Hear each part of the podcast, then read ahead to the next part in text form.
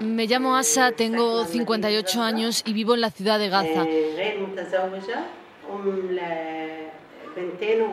No estoy casada y soy madre de dos niños y dos niñas.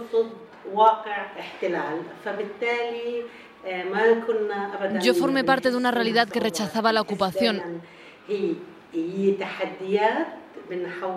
Por lo tanto, no había un sentimiento de dificultad, sino retos convertidos en oportunidades. para alcanzar nuestro objetivo principal, que todas sentíamos que nos haría alcanzar la libertad con dignidad.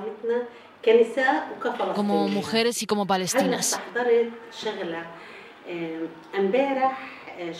Mira, yo soy abuela. Ayer mi nieta, que tiene un año, empujaba a cada persona que se le acercaba para poder moverse sola.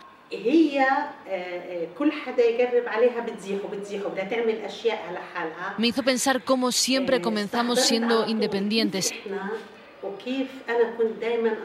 Comenzamos queriendo hacerlo todo solo sin la ayuda de nadie. Así me sentía yo. Quería decidir siempre sobre mi vida.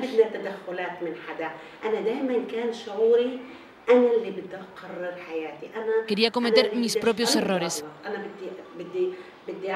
Quería hacerlo bien o mal, pero quería aprender. Esa sensación me acompañó mi adolescencia y sigue presente. Hoy necesito cambios a nivel social, cambios en el sistema de cuidados y cambios a nivel legislativo.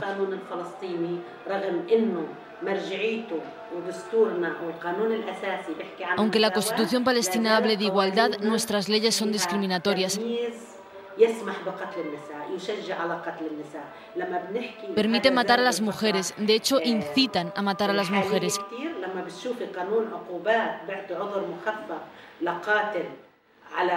Lo hemos visto recientemente con la rebaja de condenas por razón de honor. Pero tengo la convicción y estoy segura de que esto cambiará. Y no lo hará gracias a las instituciones o solo gracias a la labor de trabajadores en defensa de los derechos humanos o los derechos de la mujer. Esto cambiará a través del activismo de personas con convicciones. Nuestro problema radica en que estamos condicionadas por nuestra realidad política. Es el conjunto. Por eso debemos comenzar por la base y seguir al resto de la estructura. Necesitamos un cambio estructural de las leyes y del legado social y religioso erróneo que discrimina entre el hombre y la mujer.